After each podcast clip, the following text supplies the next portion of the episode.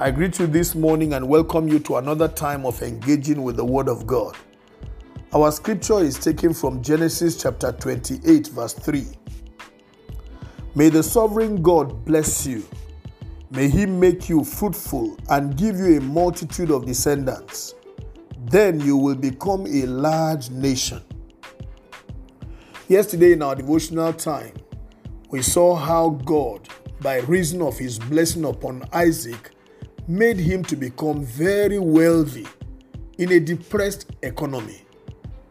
The weather condition, the economic situation, and the famine in the land at that time did not matter when the blessing of God was at work in the life of Isaac. Then Isaac understood that nobody ever becomes anything if God does not make them. No wonder in this passage of scripture we see him praying for his son Jacob. And he prayed with that understanding and asked that God will bless Jacob, that God will make him to be a fruitful person. So if Jacob was ever going to bear fruits, if he was going to be a man whose descendants could be compared to a multitude, that could only happen when the Lord's blessing is at work in his life. So Isaac prayed that God would bless his son Jacob. He also prayed and said that when the blessing of God is upon Jacob, he said, then you will become a large nation. Again, for him to become multiplied, for him to become a large nation to be reckoned with in the entire world, except the blessing of God was in place, that was not going to happen. I like to say here to you that you need to follow these thoughts by Isaac. It is God who makes people by reason of his blessing. That's why I pray for you that the blessing of God will never depart from you because that's what is going to make you. I saw it written in the Bible in Matthew chapter 4, beginning from verse 18 to verse 20, how Jesus Christ called Peter and his brother Andrew and he said to them, Follow me, and I will make you fishers of men.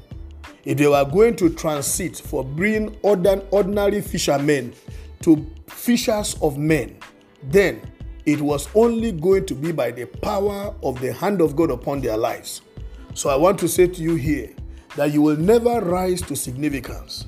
You will never be able to go far in destiny you will never rise to be known in your world. Your generation will never be able to hear from you except the blessing of God is upon you. But I'm glad that Jesus Christ, the Son of God, when He is in a man's life, He becomes that blessing that takes you to the highest heights in life. If you have never accepted the Lord Jesus Christ in your life, I can tell you there is a great limit, a limit to where you can get to. But if you will accept Jesus Christ and He becomes the Lord of your life, then He becomes the blessing of God upon your life. And because of that, you will be able to get to anywhere God has intended for you to get to. And you become what God wants you to become.